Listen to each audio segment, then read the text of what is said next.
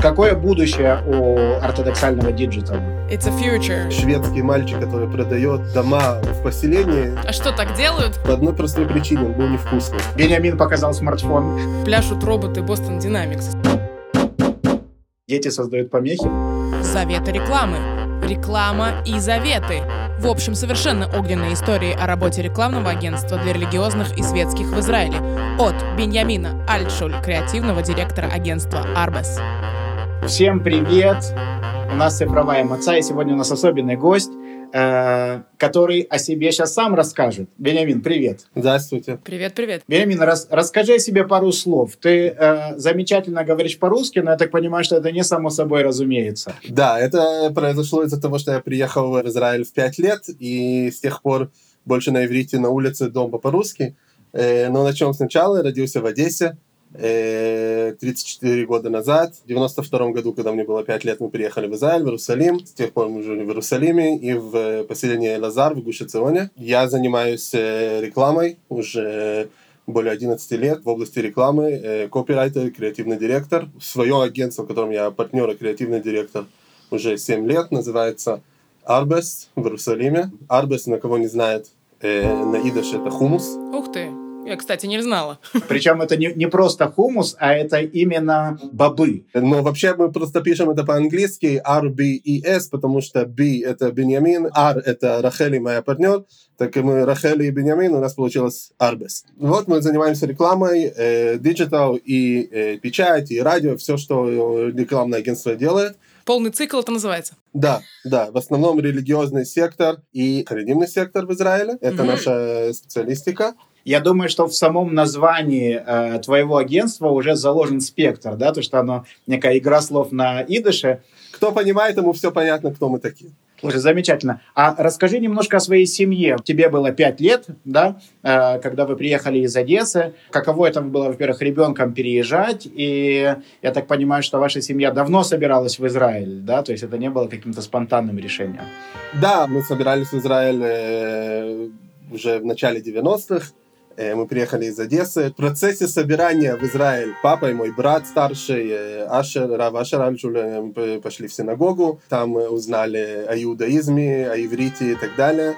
И когда мы начали собираться в Израиль, мы еще не знали, что такое э, быть евреем религиозным. А когда мы приехали уже в Израиль, все уже были религиозные, соблюдающие евреи. Мы э, приехали в Иерусалим, э, мой отец, э, моя мама, мой брат, дедушка, бабушка и прабабушка. У нас было семеро. Э, мы приехали Вау. сразу в Иерусалим. Где-то после шести лет э, проживания в Иерусалиме мы приехали в э, поселение Лазар в Гушационе. И до сих пор папа там живет. Я живу в Иерусалиме, близко. Здорово. То ты, получается, выезжал из Иерусалима и возвращался, правильно? Да, Иерусалим всегда был моим городом. Даже когда мы жили в Иерусалиме, Лазар находится 10-15 минут езды от Иерусалима. Это всегда был город, как бы, если поехать в город, это в Иерусалим. В Иерусалим. Даже когда я потом учился в Ишиве, после 12 класса, я учился в то, что называется Ишиват Эсдер. Ишива совместно вместе с армией. Я учился в Нари, Мгм. на севере Израиля. Да, не очень близко к Иерусалиму, но всегда Иерусалим это была база. Скажи, а вот эта ешива, в которую, в которую ты пошел учиться э, еще до, э, до армейского периода, так понимаю, что это не совсем стандартный формат ешивы, да? Это ешива, в которой совмещаются и еврейские какие-то предметы на, наравне с, со светскими, с багрутом, да? С, э, Да, это то, что называется, это то, что называется в Израиле Ишива Тихонит. Это Ешива и Тихон, и э, э, средняя э, школа. Это с 9 по 12 класс, 4 года, э, с 14 до 18 лет. Это Ешива, которая совмещает, в основном, первая половина дня посвящена изучению Торы, Талмуда и так далее. А вторая половина дня посвящена профессиональным, багрут, математика, физика, компьютеры, английский, все, что делается на э, экзамены по всему Израилю. Э, я учился в Ишиве, который называется Шива Тора Умада, э, Тора и наука в, в Иерусалиме, это, которая Вау. принадлежит институту э, Махон Лев, институт, Иерусалимский институт технологий. Я учился. Потом, после того, как я пошел еще в Ишиват СДР, который это Ишива более высокая, и потом э, армия, потом вернулся в Ишиву, а потом э, уже первую степень я вернулся в этот же Махон Лев, и там учил первую степень. То есть получается, что все твои образовательные учреждения, в которых ты находился, начиная с Ешива Тихонит, да, где было Тора плюс, э, плюс наука, потом Ешеват Эсдер, где было Тора плюс подготовка к армии, а затем институт, где, опять же, та, та же схема Тора плюс наука, то есть на протяжении всей твоей жизни у тебя такой идет некий баланс. А как ты его для себя выстраиваешь, да, баланс между таким вот изучением Торы, полностью ортодоксальному образу жизни, э, ну, еврейскому образу жизни, да, в полном спектре этого, и при этом полностью погруженность там в науку, в твою профессию, которой ты сейчас занимаешься. Кстати, я не вижу в этом э, какого-то э, проблемы совмещать между ними. Тора это, это, скажем так, один раз слышал Рафштейнзальца, что Тора это каждодневная духовная рутина. Дух, есть духовная рутина и есть обычная рутина, каждодневная рутина изучение в Ишиве это для духовной рутины, а изучение профессии это для каждодневной рутины, которые они вместе совмещаются, да. Э, потом, когда я учил уже вместе с первой степени, параллельно с первой степенью, я учился э, вместе, которое называется Хабецефер, просто школа в Тель-Авиве, mm-hmm. в порту mm-hmm. в Тель-Авиве, в центре нерелигиозного места. Там я был единственный религиозный всего класса. Там я учил рекламу, копирайтинге, креатив и так далее. Там это было совсем нерелигиозное место. Но, опять же, это никак не, не мешало никаким э, моим э, духовным рутинам. Скажи, Беним, но для себя ты выстраиваешь какой-то э, тайм-менеджмент в течение дня, в течение там, своей недели или месяца, где ты ставишь, вот сейчас мне важно, чтобы у меня был некий баланс, чтобы я не слишком погружался там, в работу за счет духовной рутины или наоборот, там слишком много посвящая духовной рутине, это съедало часть моего рабочего расписания. Ты как-то выстраиваешь или оно гармонично происходит?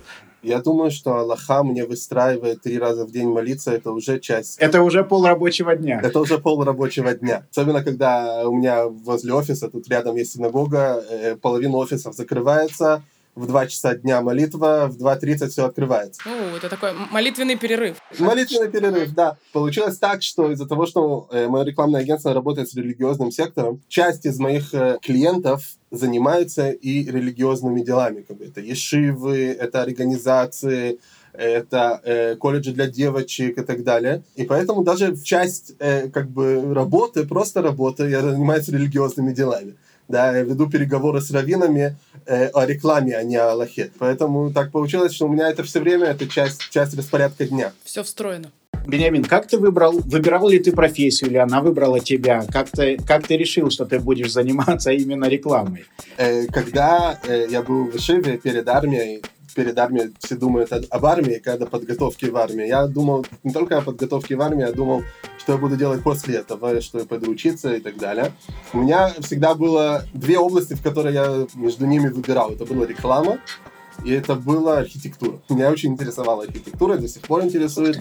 И я вот все время думал, но Израиль не скучное место. Тут все время что-то происходит. И летом 2005 года был план размежевания из сектора газа. И я тогда, вот как раз мне было тогда 19 лет, очень участвовал как бы в протесте и так далее, и во всех э, акциях против этого плана. У меня все время поражало, как правительство и те, которые за этот план, как у них получается высказать свои мнения намного лучше, чем у нас. И я понял, что они просто пользуются рекламным агентством, пиар, агентством пиар, которое пишет им их мнение, пишет на, на профессиональном уровне. И я не понял, почему наша сторона этим не, это не делает. И я в этом видел, какая сила есть у правильно написанной идеи. Что она может и продать Кока-Колу, и увести войска из газа. И это меня просто поразило. Я все больше и больше углублялся в, этот, в эту область и начал в блогах, в интернете, в форумах тогда, 2005-2006 год. И потихоньку это было понятно, что это вот профессия, которая мне интересна и хочется заниматься, потому что это меня поразила вот эта вот сила, которую есть у правильно написанного слова, которое оно может, что оно может сделать. Как ты думаешь, Израиль, немножко отойдем от э, общей темы, но просто интересно услышать твое мнение. Как ты думаешь, Израиль с точки зрения э, пиара на мировом рынке, он э, Э, он двигается вперед, хотя ну, происходят какие-то изменения в лучшую сторону. Да, потому что сегодня, например, какая-нибудь компания, палестинские какие-нибудь истории, да, они гораздо более раскручены и гораздо более, там, с более широким охватом во всем мире. И это все отражается на простых людях, которых ты их спросишь, что они думают об Израиле, они, скорее всего, больше информации узнают о Палестине, чем о, о нашем государстве. Это э, проблема известная, конечно. Э, э, часть из моей работы, э, один из моих клиентов, это государственное рекламное агентство, которое делает, это называется в Израиле ЛАПАМ, это Личката Пересума Мюшальты, это бюро государственной рекламы. И это все государственные министерства, Министерство обороны, Министерство образования и так далее. И мы работали с Министерством туризма тоже. Там мы, мы как бы сталкивались с этими э, вопросами. Я думаю, что всегда легче э, тому, который находится в меньшинстве.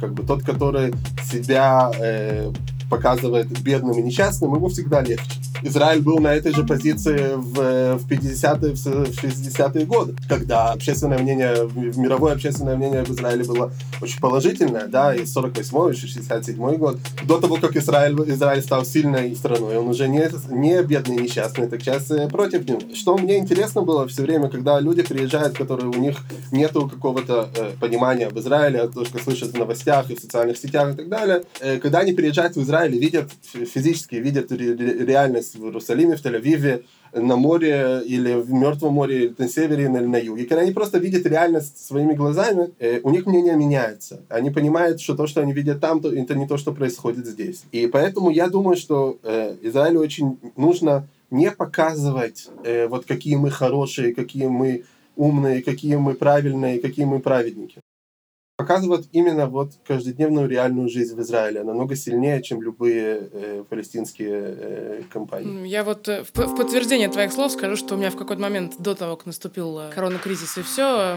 в, была в квартире комната, которая сдавалась по Airbnb.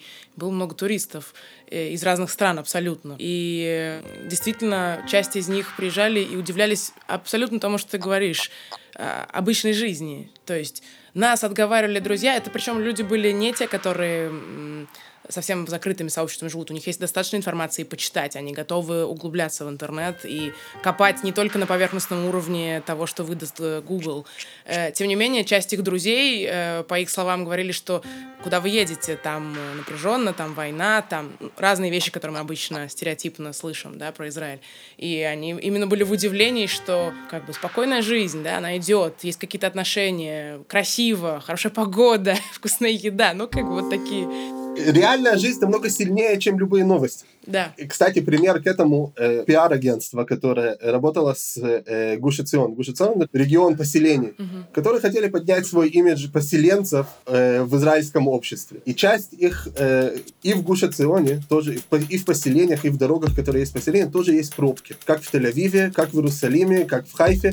Там тоже есть пробки. Это, это тоже часть каждодневной жизни.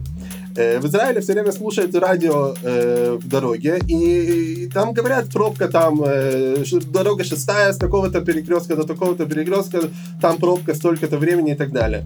И часть их компании была, что люди начали звонить на радио и говорить, что у нас тоже есть пробка. И тогда, когда был выпуск э, пробок э, по радио, говорили, есть пробка на дороге Айалон в Тель-Авиве, есть пробка на дороге Эрцель в, в Иерусалиме, и пробка на 60-й дороге из Гушицона в Иерусалим. Это было как бы на одном и том же уровне. Когда это часть действительности, когда это часть реальности, этот, этот смысл, это проходит, и люди чувствуют, что это часть Израиля, это часть общества, у поселенцев тоже есть пробки. И в Израиле тоже ходят в рестораны. И в Израиле тоже ходят на море или гуляют на голландских высотах. Ну, реальность, действительно, жизнь сильнее, чем новость. И, и интеграция с пробками очень интересная. Да, ход. Это ход. Скажи, а чем твое э, digital-агентство отличается в принципе от любого рекламного агентства? Зачем нужно какое-то особенное агентство для религиозного сектора? Ведь можно просто обратиться к профессионалу, который, ну, решит любую проблему. אלף, мы не работаем в субботу. Респект. В Израиле э, есть довольно большое деление между разными секторами. Э, общий сектор, харидимный сектор, религиозный сектор и так далее. Арабский сектор. Да, реклама, она зависит от медиа. Если есть своя медиа, так есть и своя реклама. Если есть э, сайты новостей, которые они предназначены больше для религиозного сектора, так в них будет реклама, которая она предназначена для более религиозного сектора. Э, если есть газеты, если есть радио, которое предназначено, тогда будет и реклама. В социальных сетях это еще более сильно, потому что в социальных сетях у нас есть возможность и в Инстаграме, и в Фейсбуке у нас есть возможность делать таргет э, нашей аудитории на таком уровне, что мы знаем, если он религиозный или он не религиозный, где он живет, э, если он живет в поселении или если он живет в городе, э, какие у него интересы, если ему интересна там э, страница какого-то раввина, у которого есть 150 тысяч подпис, подписчиков, я знаю уже его профиль, как будто я понимаю, кто он такой и что его интересует. И поэтому у нас есть эта возможность делать, рекла- делать рекламу точно для того населения, которое мы хотим ему рекламировать. Еще, например, э, не каждая э, фирма, она будет рекламировать так, как она рекламирует в общем. Есть для этого очень много примеров, которые давали рекламу на религиозный и харидимный сектор, которая совсем к ним не подходила. Я не говорю просто там женщина или не женщина. Это уже... Расскажи подробнее о специфике. Вот какая уникальная специфика у каждого из секторов, которым ты занимаешься? Я вижу, ты разделил на два. Уже, уже произошло деление на два. Есть просто религиозный сектор, а есть харидим, ортодоксальный сектор. Э, как, какие критерии, где что, есть какие-то табу, наверное, не знаю, какие-то критерии, что как пиарится. Интересно, какие медиа используют те или иные группы. Вот, например, в Redeem ультраортодоксальном секторе э, э, социальные сети почти не используются. Uh-huh. Даже если они там находятся, они находятся в, таком, э, в такой массе, что это можно будет как бы туда рекламировать и так далее. С другой стороны, религиозный сектор находится в социальных сетях в очень больших э, процентах. Uh-huh. Я был один раз на э, конференции Фейсбука здесь в Израиле, в Тель-Авиве, что они нам показали потрясающие данные. Э, график был такой, они взяли люб- просто субботы в Израиле, даты суббот, и какой трафик в Фейсбуке был по субботам. Что интересно было, что каждую субботу, где-то полчаса после, выхода, после того, как суббота заканчивалась, трафик Фейсбука вырастал на 20%. Офигеть. Фейсбук это видит, и поэтому, например, когда мы начинаем какой-то кампейн э, в Фейсбуке или в Инстаграме, мы его начинаем полчаса после окончания субботы. Nice. Prime time. Да, мы, мы его готовим заранее, а делаем плей полчаса после окончания субботы, и он выходит э, э, в эфир. Это в политике, это в, в любых, э, ну, в, в любом смысле. Сфере. В любой сфере. Поэтому, э, например, у хари, в харидимных газетах никогда не будет фотографии на рекламе э, женщин. В религиозном секторе будут, и нету никаких проблем э, и так далее. Э, у нас есть, например, пример к этому. Вот, э, мы работали, есть сеть по всему Израилю, это сеть, называется «Пропорция». Лазерное удаление волос и mm-hmm. пластические операции. И они к нам обратились сделать рекламу для религиозного сектора для женщин. Задачка. Интересный кейс. Мы как-то подумали, что, что мы сможем с этим сделать, как это вообще возможно, как, бы, как это сделать. Мы тут поделили на две, на две части. Э, сначала мы будем заниматься только их э, областью, то, что э, удаление волос лазит. Потом мы э, поделили медиа, где мы будем рекламировать. Mm-hmm. Есть журналы для женщин и так далее, социальные сети сделать таргет только для женщин и так далее. Но нам нужна была реклама, которая будет более точная, более интересная, более подходящая к, к нашей аудитории. И поэтому мы делали рекламу самую примитивную. Просто распечатали объявления, которые вешали на таких э, счетах объявления. Только эти объявления вешали при входе в каждую микву в Израиль. Окей. Для слушателей я поясню, что миква это то место, куда каждая еврейская женщина приходит стабильно, э, стабильно раз в месяц. Соответственно, это то место, где появляются только женщины, причем которые заинтересованы в этом, э, в этом продукте, правильно? Да, и поэтому тут была вот эта вот идея, где именно рекламировать, чтобы это подходило сектору, который мы рекламируем. А кроме этого, что было на рекламе? На рекламе что мы можем показать? Мы ничего не можем показать. Так была, например, с точки зрения надо покрывать волосы.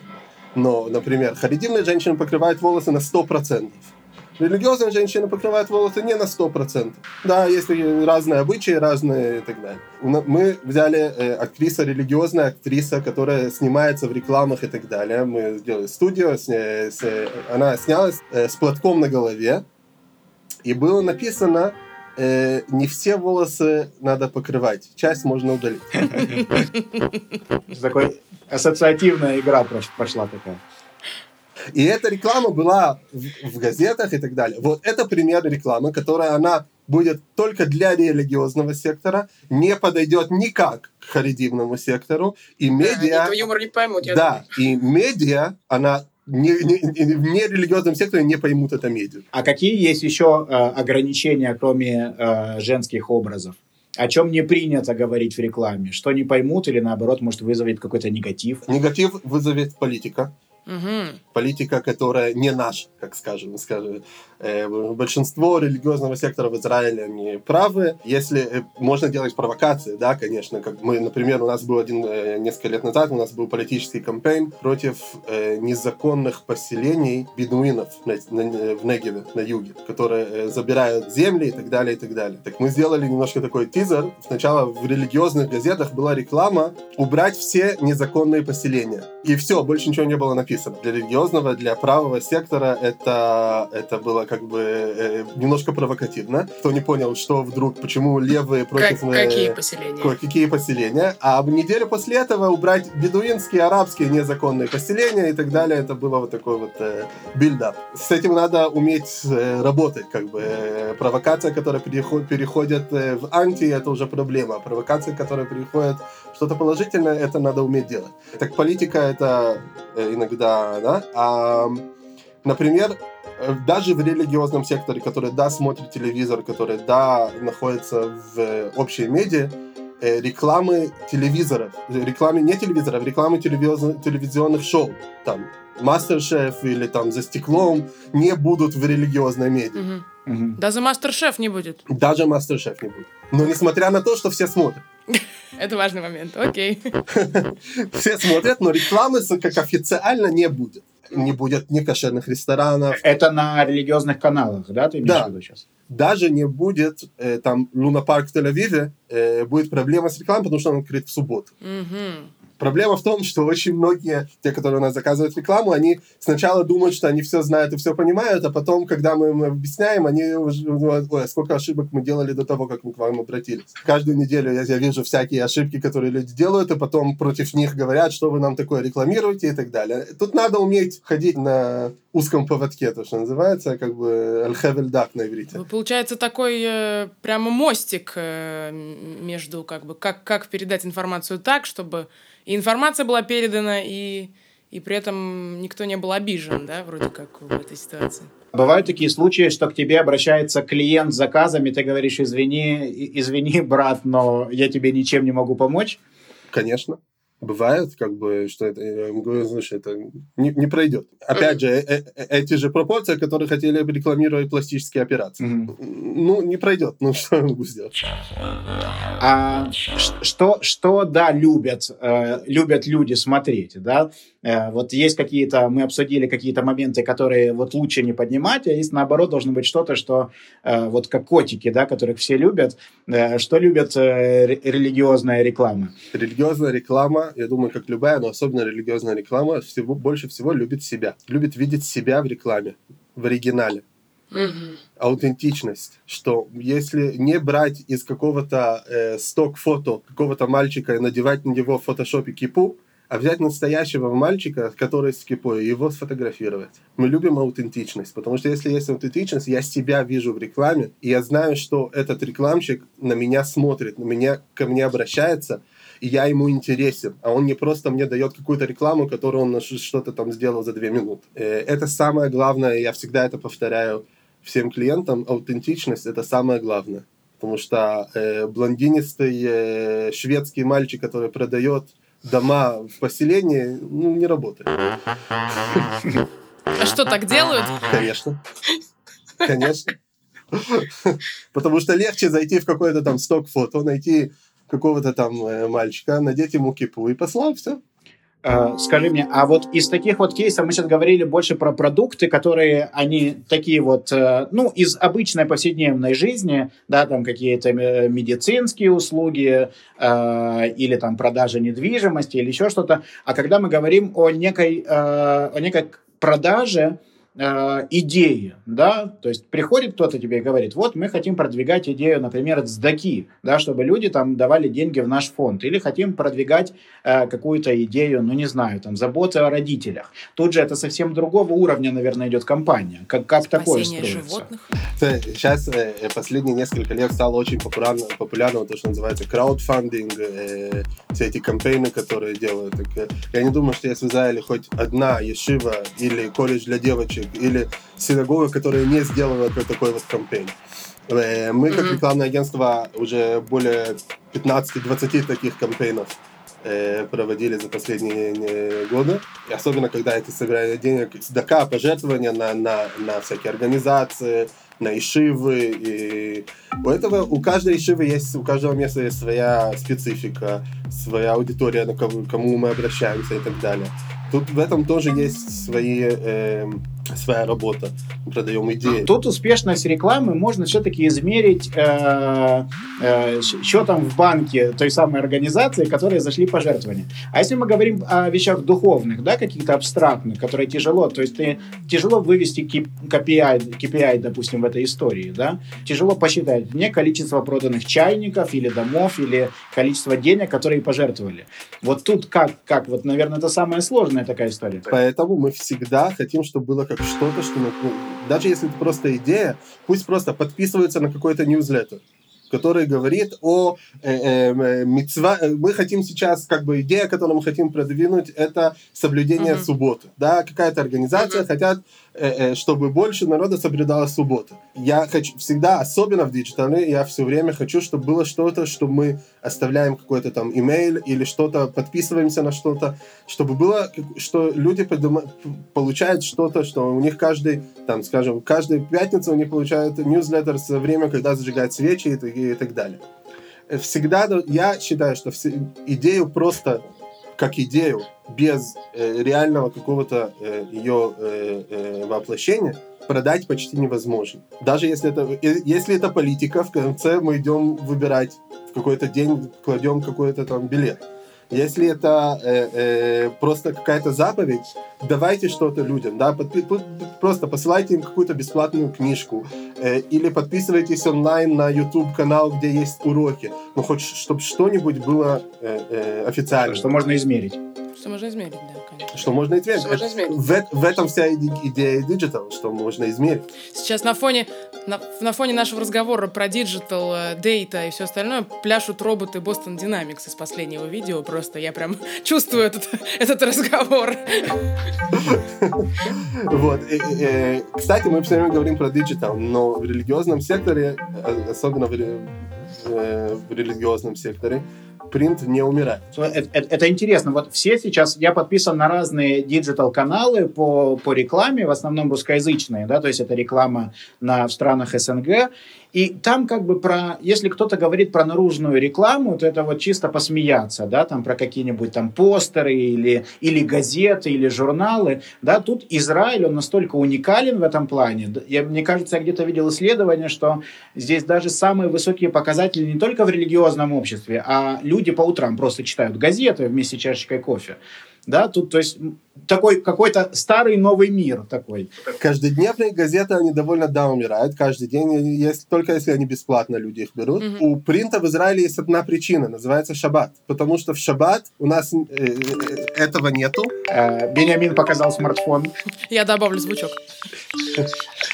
И, и в шаббат мы э, религиозные э, ходят в синагогу, кушают и читают. Если это читают э, э, религиозные книжки, это хорошо, а если читают журналы, газеты, все религиозные, вся религиозная медиа выходит по, э, по пятницам, потому что в шаббат мы читаем газеты, мы читаем все те примитивные газеты, которые уже никто не читает. Все их читают в суббо- по субботам. Это Но полчаса после того, как заканчивается шаббат, все уже в Фейсбуке. Поднимают нам трафик. В общем, в Израиле газеты никогда не умрут. Пока соблюдают шаббат, не умрут.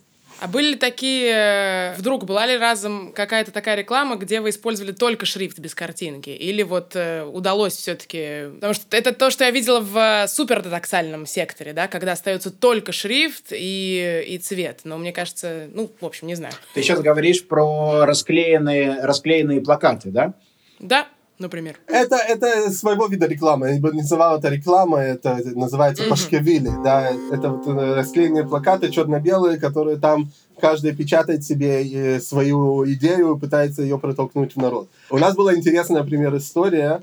Э, мы делали кампейн два года назад, когда еще можно было гулять по улице, ездить на море и так далее, когда еще не было короны. Кампейн для Министерства туризма Израиля они сделали несколько э, э, новый пляж на Мертвом море, который разделены дни для женщин, дни для мужчин. И они хотели сделать перед летом, перед э, каникулами, летними каникулами, сделать кампейн для религиозного и харидимного центра, что, э, сектора, что есть новый пляж на Мертвом море. Приезжайте, купайтесь и так далее. И мы сделали красивую рекламу, красивые фотографии, Мертвое море, новый пляж и так далее. Послали их в газеты. В ультратрадиционных газетах, если, может, вы знаете, есть Амодия, есть mm-hmm. еще Амиваса, у них есть функция в газете, которая называется, ну, они ее называют амивакер, амивакер. Тот, который... Э, цензор. Цензор. Который проверяет рекламы, которые им посылают. На нашей рекламе ничего не было, как бы, и они нам вернули, сказали, реклама не подходит. И мы пытаемся понять, что, mm. что пустой пляж, да, море, песок и, и, и шрифт. Новый пляж на Мертвом море, такие-то часы, такие-то... В чем проблема? Мы им позвонили. Почему, почему в ультра... Все харидимные газеты, все ультраофициальные газеты, все, все было в порядке. Вот только у них была проблема.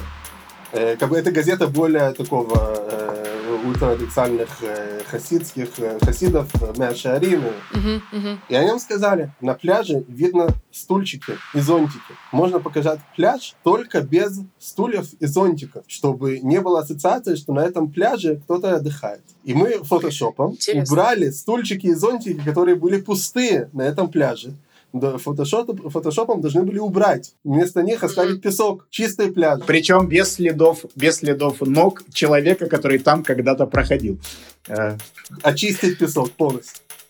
То есть здесь идет такой э, ассоциативный ряд, причем на несколько шагов вперед, да, э, mm-hmm. такая вот ограда, чтобы, чтобы, чтобы даже э, даже ассоциативно не, возник, не возникли никакие, никакие истории. Это их, это их газета, и они могут решать, если они берут эту рекламу или нет. Если мы хотим, мы должны быть, э, подходить к их стандартам. Мы подошли к их стандартам. Абсолютно, да. Не, это ужасно интересно просто, вот какая, да, как, какие бывают кейсы. Кейс, на мой взгляд, очень интересный. И непростой для рекламного агентства, кстати, вообще. Э, но с другой стороны, мне кажется, что, ну вот мы говорим, что в ортодоксальном обществе реклама, она идет только, то есть это не digital вообще, да, это все вот как в 90-х, там э, плакаты, растяжки. Не только. А если какая-то тенденция все-таки по проникновению в digital, в, Конечно вот все-таки, как бы мы ни говорили, да, там, что в этих, в этих районах не пользуются интернетом, не, не сидят в социальных сетях, но по факту проникновение, да, происходит. Может быть, без рупора, да, но по факту эти люди, они есть, значит, все-таки есть какая-то целевая аудитория, с которой можно же работать в, в digital е. У нас есть э, э, фраза, которую мы говорим все время э, э, нашим клиентам. Если это клиент, который он общий клиент, мы работаем с банками, да, с банком Дисконт, мы все время пытаемся уговорить банка, что когда он рекламирует религиозному сектору, ему надо делать, делать и принт тоже. Но когда мы пытаемся, когда мы делаем рекламу Ешиве, мы им должны уговорить, уговорить, что надо делать и digital тоже. Потому что каждый находится в своей области, а мы находимся и там, и там как я говорил про субботу, а по окончании субботы все в, э, в Фейсбуке. Э, и поэтому э, есть, зависит от рекламы. Есть реклама, которая подходит в digital, есть реклама, которая нет. Есть реклама, которую мы вообще не будем в диджитале, потому что, ну, например, сейчас, во время короны, принт очень упал, потому что очень многие газеты, они переходили при, на вход в синагоги. Их присылали вход, mm-hmm. на вход в синагогу. А сейчас синагог как таковых они не действуют, как они действовали год назад. Э, все молятся где-то на улице, в палатках, на детских площадках, да, и все эти газеты их не видят, люди ими не пользуются, и поэтому очень много сейчас бюджетов как раз переходит именно на, на digital. То, что мы не смогли уговорить многих рекламщиков на религиозный сектор рекламировать на digital, вот с, с уговорила корона. А как ты думаешь, какое будущее у ортодоксального диджитала? Э, я думаю, что оно будет только расти и расти. Например, э, блогеры — это что-то, что очень появилось в последний год, потому что люди сидели дома, им было скучно, и открыли блог в Инстаграме или такой э, в, в Stories и так далее. Есть уже даже религиозные в ТикТоке, В ТикТоке. У меня огромное количество в ТикТоке. Э, и очень много появилось, очень много популярных блогеров, э, особенно женщин, которые там э, о, о, о косметике. Это больше life, lifestyle. Lifestyle да, очень много появилось, особенно во, во время короны. С подпиской там 50-60 тысяч. Из-за этого мы сейчас очень много с ними работаем. И это еще одна медиа. А приходят э, частные люди, которые просят раскрутить их, э, э, раскрутить их как бренд? В основном да. политики. Только поли... А какая-нибудь домохозяйка не приходит и говорит, хочу там э, э, тысяча К. Да. В основном политики, в основном политики, которые то, что они пишут, недостаточно интересно, у них недостаточно подписчиков. Я вообще думаю, что нужно делать, э, нужно делать религиозные тикток-хаусы. Э, Это тоже для будет. продвижения. Тикток Ешива. Тоже будет, я думаю. Окей, спасибо, Бенемин. А, и напоследок, какой ты дашь нам совет, чтобы наш подкаст э, взлетел и стал мега популярным? Раз, раз мы уже здесь бесплатный, пер, первая консультация бесплатна, но это пол, полушуточно на самом деле. Да. да, на самом деле у нас есть традиция просто как бы дать несколько советов э, в своей специальности, но раз уж мы в одном, в одном поле ягоды, то да, то можно попробовать немножко и про подкаст. Я всегда говорю, что э, неважно, сколько мы будем денег вкладывать в, в промоушен, в, в digital, в рекламу и так далее, если, э, если сам продукт, если сам продукт не интересный, он не, не пройдет. Ваш подкаст, я думаю, очень интересный. Особенно сегодня. А хотя бы этот выпуск. Да. Брать интервью интересных людей, не как сегодня. Не скромничай, у этого есть, просто у этого есть э, потрясающий кейс-стады израильские. Типичный израильский кейс-стады э, 70-е годы. То, что называется израильский первый кампейн, как кампейн полностью, который был и, и э, на, на, на улице, и на радио, и на телевидении, везде, в газетах, э, э, сделали рекламу э, напитку, апельсиновый газированный напиток, называли его Queens. И они сделали такие вот э, э, автобусы, которые ездили по э, университетским кампусам и раздавали этот напиток. И в Тихоним как бы в, в школах раздавали напитки. И это был огромный кампейн, и все знали. Слоган, слоган был тогда, это был 77 год. Слоган был «Дорого джинс, шоте Квинс». Поколение джинса пьет Квинс. да, это был слоган 77 год. И кампейн был потрясающий, огромный. И просто был э, успех э, на 100% кто видели кампейн и попробовали этот напиток. Проблема в том, что этот напиток э, провалился, кампейн провалился. Потому что после одного месяца этого напитка уже не было в магазинах. По одной простой причине, он был невкусный. Я вот хотела, да. Неужели будет гадость просто? Он просто был невкусный. Кампейн был потрясающий, но товар был плохой. То есть проблема заключалась в том, что как раз все его попробовали. Вот именно.